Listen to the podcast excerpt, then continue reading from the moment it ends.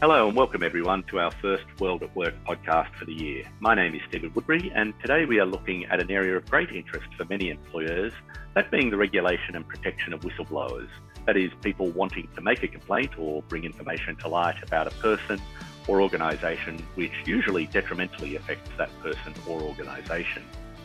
And we'll be looking at recent legal developments in the area and the issues which employers need to be mindful of when dealing with whistleblower complaints. And as always, joining me to take us through the area from their perspective are Andreas Mauroschat from Frankfurt, Christina Grande from our Madrid office, Muriel Pariente from Paris, Crowley Woodford from our London practice, and Karen Mitra from Singapore. Before turning to our panellists, I'll just touch on a few issues from Australia where we've had new whistleblower laws in place since 2019. And an issue that we've seen arise quite frequently concerns the protection of the whistleblower's identity and the impact of that on conducting an investigation. And essentially, this issue can arise where uh, an employer is investigating a complaint uh, and they're seeking not to disclose a whistleblower's identity, but they do so in the course of the investigation because they disclose information that may lead to the identification of the whistleblower, for example, because the information was only known to that particular person or they were the only person present at a particular incident. Now, an employer can actually disclose information of that nature where it is reasonably necessary in order to investigate the matter, and the employer has taken all reasonable steps to reduce the risk that the whistleblower will be identified as a result of the disclosure. But what we've found is sometimes an employer finds it quite tricky in navigating uh, precisely that issue and has a lack of understanding or appreciation uh, as to the confidentiality that is required and the sensitivity of dealing with the information that is available. Similar issues have also arisen in relation to external whistleblowing uh, receipt technology, which sometimes has not been configured appropriately in order to generate responses for dealing with whistleblower complaints um, in a timely manner when they have been made, or they're not tailored appropriately. And that has often led to reports not being managed correctly or in a timely manner. And finally, we've also seen, uh, particularly in relation to whistleblowing complaints relating to historical matters, that the absence of data or challenges in obtaining data or records in relation to those historical matters uh, have been quite challenging from the perspective of then conducting an investigation uh, and often led to uh, employers not being proactively dealing with these issues and anticipating them, leading again to delays and complications in actually managing the substance of the whistleblowing complaint itself. Now, with that, it's time to turn to Europe and many of our listeners will be aware of the introduction of the new uh, EU whistleblower directive in December 2021 and the fact that European countries are now looking to implement the directive under their own laws. So it's instructive to see what the new directive provides and how countries are grappling with it. And I'll start with Germany and ask Andreas whether you can give us a bit of an overview of the directive and the attitude of the German government so far to it. Thanks, Stephen. Happy to do that. So let me start with a quick run through the key points uh, of the directive. Um, it's indeed groundbreaking in, in some aspects, will change the legal landscape as regards whistleblowing. Generally, it provides just the minimum standards of protection for whistleblowers who report breaches of the EU law. That's important. The directive just covers uh, breaches of EU law. National laws may obviously gold plate this, and many member states have done that to cover also breaches of national law. Um, it will apply on a broad scale to all companies after expiry of certain grace periods uh, who have more than 50 employees. They must all establish uh, a whistleblowing system and set up uh, a dedicated internal resource that will be handling any complaints coming through. It has a very wide scope of application for protection of whistleblowers. So the systems must be open to anybody with a work-based relationship to the company. So that is interpreted wide and covers employees, subcontractors, suppliers, shareholders and, and basically any, any party that could be viewed to have a work-based relationship. The reporting channels must be secure and allow for oral uh, and written reports. So that will probably uh, require a professional system is used, internet-based. We all know the players on the market, uh, but it's probably not possible to meet the requirements with something really homemade. Then obviously the core point is protection of whistleblowers against any form of retaliation. There's the obvious uh, um, retaliation, of course, dismissal, suspension, any other uh, measures, disciplinary measures, but it also covers any covered uh, form of retaliation. So, you know, saying bad things on social media or the, or the like. And of course, it, it will have teeth. The member states have to uh, impose effective penalties and sanctions uh, for any company that, you know, doesn't play and doesn't establish uh, a system or then um, doesn't effectively protect the whistleblowers. You also mentioned um, that governments are sort of uh, um, grappling with it, and, and that's correct in particular for us in Germany. We haven't yet implemented the directive, uh, so we're facing an infringement proceeding because of that. And we expect that our new government will get this uh, implementation act out uh, in the course of Q2, Q3 at the latest. Thanks, Andreas. That's very interesting. And uh, we might actually turn now to Spain and Cristina, just to see how the Spanish government has been dealing with it. And I understand they might be a bit more advanced than the Germans on this one. The point is that uh, in Spain, the the transposition of the directive has not been implemented yet. So nowadays, there is just a preliminary draft of the whistleblowing law approved at the Council of Ministers at the beginning of March. It will be probably sent uh, to the Parliament as an urgent law. However, at this stage, it's difficult to estimate uh, when the, the, the, new law will be uh, enacted. But as per our experience, it would run about uh, four or six months. The main differences included in this preliminary draft would be that it imposes the obligation to set out internal information systems, irrespective of the number of employees, to all political parties, trade unions, employers' organizations, and foundations whenever they have received public funds. It also extends the protection of informants and against retaliation, not only to informants, but also to any individual connected to the informant, such as other work colleagues or relatives. Uh, also extends the protections uh, to candidates in selections procedures and to former employees.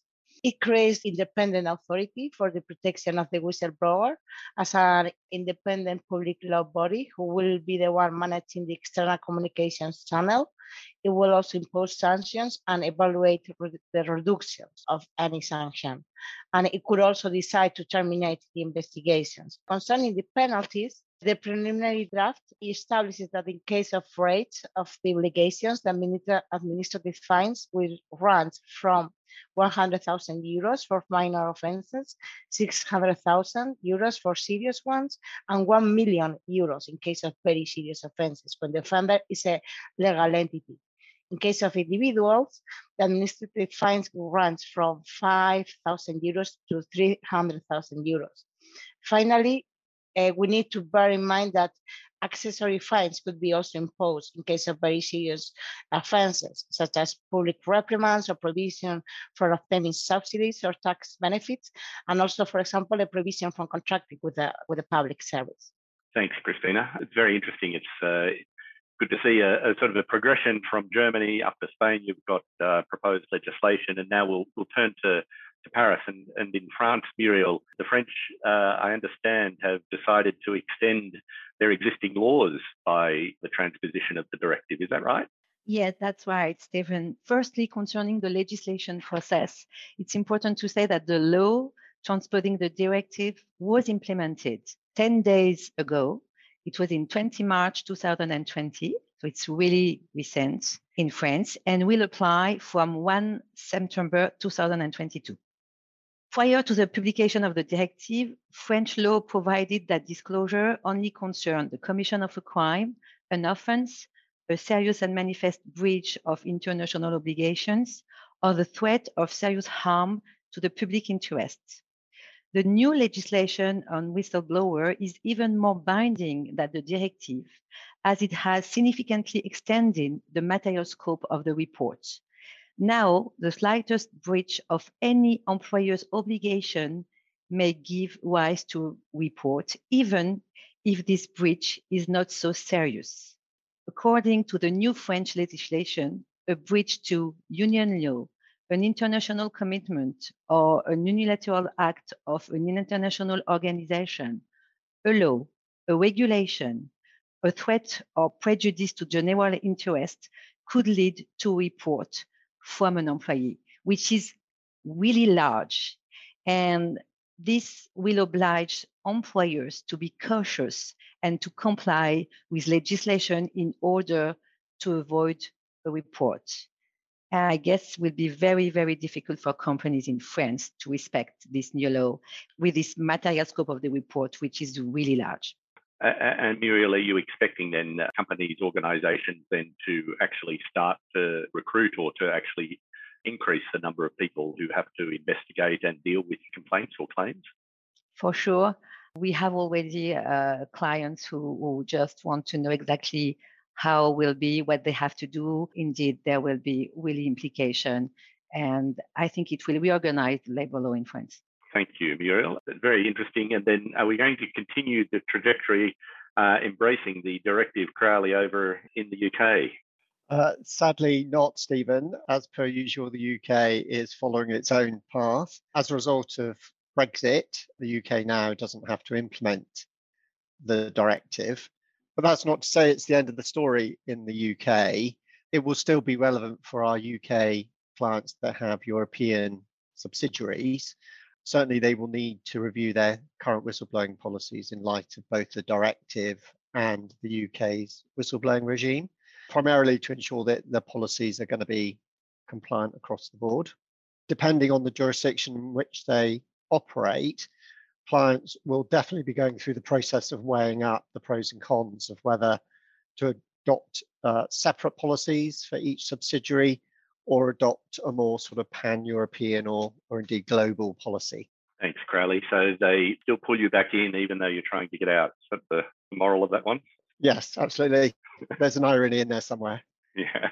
And finally, let's jump over to the other side of the world, uh, into the, the Asia Pacific region. And we've got Karen Mitra uh, to talk about Singapore and the status of whistleblowing laws in Singapore. Karen, what's the picture there? Yeah, thanks, Stephen. We actually don't have dedicated whistleblowing legislation in Singapore, and certainly nothing as broad and, and as, as, as, complex as the EU directive or, or even the legislation uh, that exists in Australia.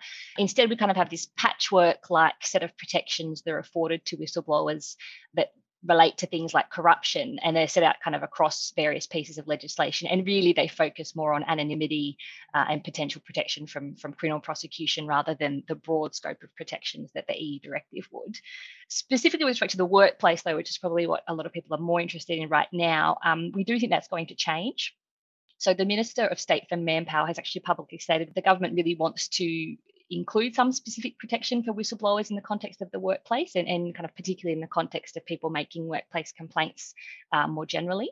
The workplace already takes, the regulators already take uh, the view that it's unfair to dismiss an employee because they've made a workplace complaint, whether that be about you know their personal treatment or kind of um, unlawful or or other illegal action with respect to employees more generally. And while there is no dedicated legislation, we see some employees making those types of claims in the context of kind of broader contractual disputes. I do think that we're going to see more on this very, very soon. Most likely, that type of legislation will be kind of wrapped up in uh, the anti discrimination legislation uh, that's due to be introduced in the next couple of years. So, uh, definitely a watch this space. And Karen, in relation to multinationals who have employees resident in Singapore, etc., do you anticipate, or is it currently the case that those companies by and large have their own internal policies akin to whistleblower laws with that which they would apply already. Yeah, absolutely. And particularly for, for MNCs, we, we tend to see a, a global approach when it comes to a lot of their policies. So uh, I wouldn't be surprised if, in the same way that we saw a lot of uh, MNCs kind of apply the GDPR type provisions uh, to their subsidiaries or their, their operations in Singapore just for ease,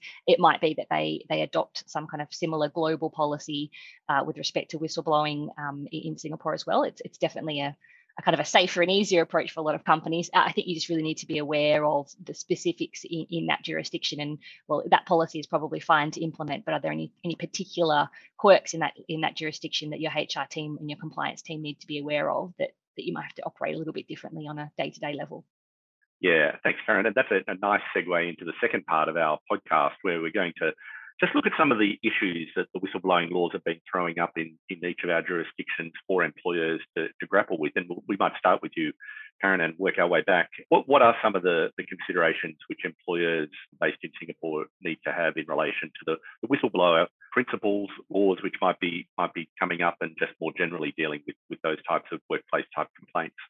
Yeah, absolutely. I think uh, in Singapore, particularly, um, it's that question of, of we, we, do see a lot of HR teams here who, who, are responsible for managing a lot of different countries with very, very different regimes, uh, not only from the employment perspective, but, but just kind of on every facet, really. So it's really being aware of, of what are the specifics in a particular country and how are you going to deal with complaints that have a cross-border element. So if the complaint comes from an employee in Australia and it's about something that happened in Singapore with a manager in Germany, how are you going to deal with that? And have you really thought that through with your compliance team? Or what are the various triggers and what are the various obligations you might have in that scenario? I think it's for Singapore specifically, um, one thing, particularly financial services companies to, to really be thinking about is we have some very broad mandatory reporting obligations when it comes to, to matters that might involve corruption.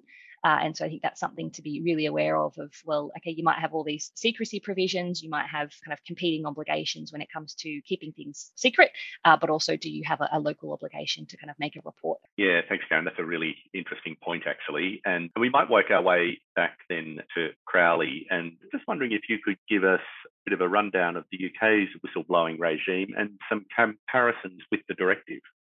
Yeah, thanks, Stephen. So the UK legislation already provides some pretty broad protection for whistleblowers. There's a provision that effectively says that any dismissal caused by uh, a protected disclosure by a whistleblower will be automatically unfair. And the legislation goes further and says that as well as dismissal, any detriment that's caused by or connected with a whistleblower and a protected disclosure would also be subject to protection by the legislation.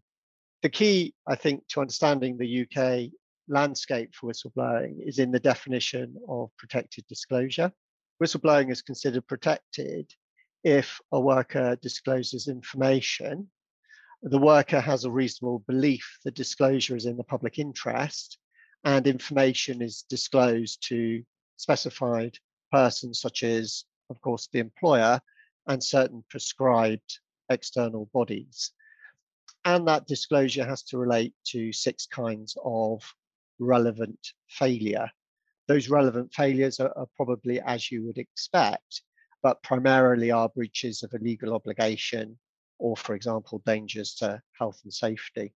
And the requirement that workers only need a reasonable belief can be tricky under UK law because we as lawyers are very familiar with the concept of uh, objective tests or reasonableness. But here it's whether the whistleblower subjectively believes that a breach has occurred. Uh, and that it doesn't matter if that belief later turns out to be wrong. Another thorny issue is that the public interest angle to any whistleblowing. Uh, and the origins of that date back to when whistleblowing was first introduced into the UK, where we had a raft of claims related to breaches of individuals' own contracts of employment, which was not obviously the intent of the legislation. So the government changed tack slightly in its legislation and introduced this public interest aspect to it. But the courts have interpreted that again very broadly in favour of the whistleblower. And so provided the protected disclosure has a dimension beyond the individual, then the, the whistleblowing legislation and the public interest test will be satisfied. Now that I've sort of given you a flavour of what the UK position is like, probably finish with just some brief comparisons between the UK and the directive requirements. So similar to the directive, the, the UK regime covers agency staff, home workers, former workers. Additionally, both regimes have penalties for non-compliance.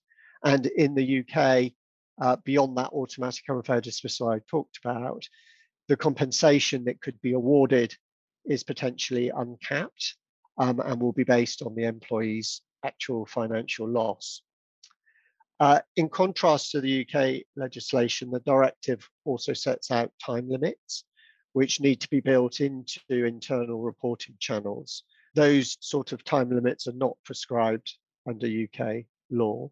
And this might be a particular area where clients' current procedures are not compliant with the directive. And that harmonization of you know, pan-European or global policies that we mentioned before that will definitely be an area that need, will need to be reviewed by clients.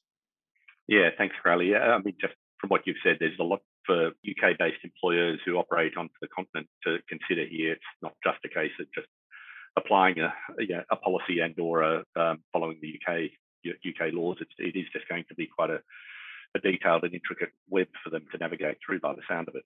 Uh, let's go back to Muriel and, and to Paris. Muriel, I was just wondering, the concept of a facilitator seems to have come up in uh, the French law, and I, that just sounds rather dystopian to me. I'm not exactly sure what that role is, but can you just shed some light on that? As you know, the directive has introduced the status of facilitators, defined as a natural person who assists a reporting person in the reporting process in a work related contest. France has planned to apply this status not only to natural persons, but also to non-profit legal entity under private law. It means that organizations, associations, and unions can also benefit from the legal protection of whistleblowers. France has decided to protect legal entities who play a role in relaying the disclosure from criminal and civil liability, considering the assistance provided to the reporting person with this new status of facilitators, the whistleblower will no longer be isolated. But it creates a lot of issues. French companies will have to deal with a significant increase in the number of reports and protected person. The risk is that companies risk finding themselves in a situation where the entire workforce is protected under whistleblower protection, preventing the employer from dismissing an employee in connection with the report. Because contrary to the UK, it's not a case that you can dismiss someone and then it's damages for unfair dismission. In France, you can't dismiss this person. Uh, it's not possible. In practice, the employee will not hesitate to challenge his or her dismissal by indicating that in reality, that dismissal was not based on a personal or an economic ground, but the dismissal was based to the disclosure Indeed, if the dismissal is reclassified by the judge as null and void, the employee will be able to benefit from a more favorable compensation. Employees, therefore, have an economic interest invoking the nullity of the dismissal. However, some questions remain unanswered. What type of assistance allow the employee to benefit from facilitator status? How long does the protection last? we will have to wait for the publication of a decree to have more information on the implementation of this law. One thing is certain, as I said before, the overt transposition of the directive will really modify the French labor law.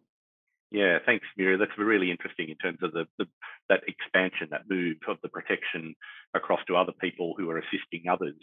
Presumably, what you're saying there is that there could be some room for people to tactically use that protection to um, use it as a shield against disciplinary action against them or, or other other action an employer might wish to take in relation to what they might consider to be frivolous or uh, disclosures without substance. So that, that will be interesting to see how that unfolds. Yeah, they will use it for sure. I can tell you. Okay, thanks, Muriel. Uh, and let's let's go to Spain. And Christina, I know in terms of the proposed legislation that has been handed down, there seems to be a lot of issues for employers to be grappling with. And I was just wondering if you could take us through two or three of those. Yeah, in Spain, the main challenge will be those concerning the protections against retaliation. Also, in Spain, employees are already protected against retaliation according to Spanish constitution and also the workers statute qualifies null and void any dismissal due to retaliation, which in practice would imply that the employees could be entitled to be reinstated in their previous job position, be paid their salaries accrued as from the effective date of the dismissal up to the date they are reinstated.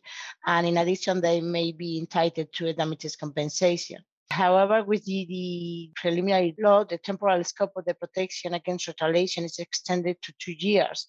So, as in the case of France, in practice, this would definitely imply that any decision taken by employers affecting any, any whistleblower within such period will have to be duly justified. For example, in case of a dismissal, modification of working conditions, uh, even a lack of promotion, for example, in case of a judicial procedure, the burden of the proof to justify that the relevant decision is not related to the claim, but to objective grounds will rely in the employer. In addition, this retaliation covers not only the, the, informants, but also other individuals connected to the informant, work colleagues or relatives. So in practice, there are many scenarios can arise, for example, in a selection procedure where a candidate is a relative of the informant who at the end is not hired, or a close friend of the informant who is also an employee but is not promoted. So we anticipate that also in Spain there will be an increase in judicial claims in this regard. Since besides in Spain, employment jurisdictions for employees is free. So the employers could face not only the obligation to reinstate the employees in their previous employment conditions, but also uh, they could face uh, fines, uh, administrative fines related to the uh, infringement of the whistleblowers so whistleblowing obligations other challenge for uh, employers in Spain would be that related to also false allegations, uh, as you said, uh, using this tool to be covered against any uh, decision taken that may be taken by employers. So it is true that in Spain, collective bargaining agreements already include uh, sanctions in this regard, but I think that it is a key uh, that employers must leave it clear that false allegations or claims could lead to, to disciplinary sanctions and uh, even dismissal. Mm, thanks, Christina. Yeah, that's very interesting. The consequences obviously can be quite severe for employers that that uh, get it wrong, so to speak, as a legislation is implemented. Uh, and let's just turn back to Andreas now. Uh, and Andreas, we've heard obviously about these laws applying across different countries in Europe, uh, the EU directive. And I was just wondering, from your perspective, what are some of the issues that are likely to pop up, both from an implementation point of view and a systems point of view as well? Yeah, thanks, Stephen. That's that's indeed going to be a challenge. As we know from our internationally acting clients, they typically have a, a, a group-wide system set up. Karen mentioned it. Now that may require a bit of an adjustment. The EU Commission has clarified last year that the directive requires that any larger affiliates within a group, so 250 or more employees, must roll out their own local whistleblowing system.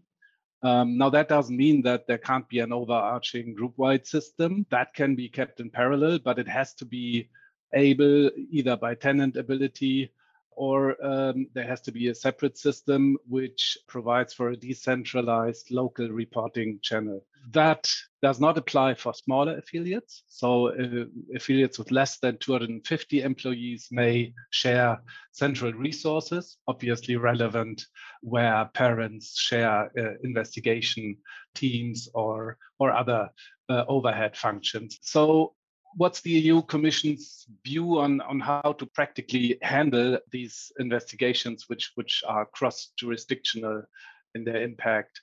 In any case, the Commission wants that such investigations are conducted by, by a dedicated central body, but the whistleblower has to be informed in advance that because of this cross jurisdictional impact, their data uh, and their report will be forwarded and uh, we have to obtain their consent. So if that consent isn't given, it's a bit questionable still whether the whistleblower will, should be able to withdraw their report uh, or request that the matter is handled on a local level. So we see there's still uh, some potential for significant impact on existing systems there. To finish, I think the keys for the successful implementation of the directive in a group context uh, are the following. First of all, all of our clients should consider what uh, adjustments they need to make to their existing uh, reporting channel, what dedicated central and decentral resources need to be set up. We need to be prepared for the situations of local investigation requests, as we just discussed. So there might be adjustments in, in, in headcount and resource allocation required. Second, I think the procedures need to be flexible. Uh, particular, any any platforms we use, they have to be able to cater for gold plating in in the specific regions. Particular, of course, the EU member states. We've heard from uh, Muriel how gold plating may have significant impact on how a procedure has to be done in the member state. Yeah, and that eventually again leads to having a state of the art platform that allows you to comply with the with the privacy restraints, but also enables you within the limited wiggle room that the directive leaves us to use resources in a smart way. Whistleblowing is resource intensive uh, and it's cost intensive, but that means you, we, we need to play it smart to you know be efficient and cost sensitive at the same time. Yeah thanks andreas. And yeah we'll look forward with interest to uh, when the german government starts to tackle the issue in terms of some actual legislation as well. But thank you for those comments. And now wrapping up in australia one recent development has been the release of a report called the respect at work report which has been released a range of recommendations for the government to consider. They relate to workplace behaviour and harassment uh, and have raised an awareness of the issue and the fact that employers and organisations have to deal with matters that come to their attention. And this increased awareness is resulting in greater numbers of complaints, investigations, and disciplinary actions as well. And it is something which many employers are having to grapple with in terms of their resourcing and in seeking specialist advice. Well, I'm afraid that's all we have time for with this podcast. Can I first thank our panelists again for their thoughtful and thought provoking comments on what is a growing and increasingly difficult area for employers, and also thank you, our listeners, for tuning in. I hope you found the discussion interesting and useful and of assistance in managing whistleblower issues in your organisation. Until our next World at Work podcast, I'm Stephen Woodbury, wishing you all the best and bye for now.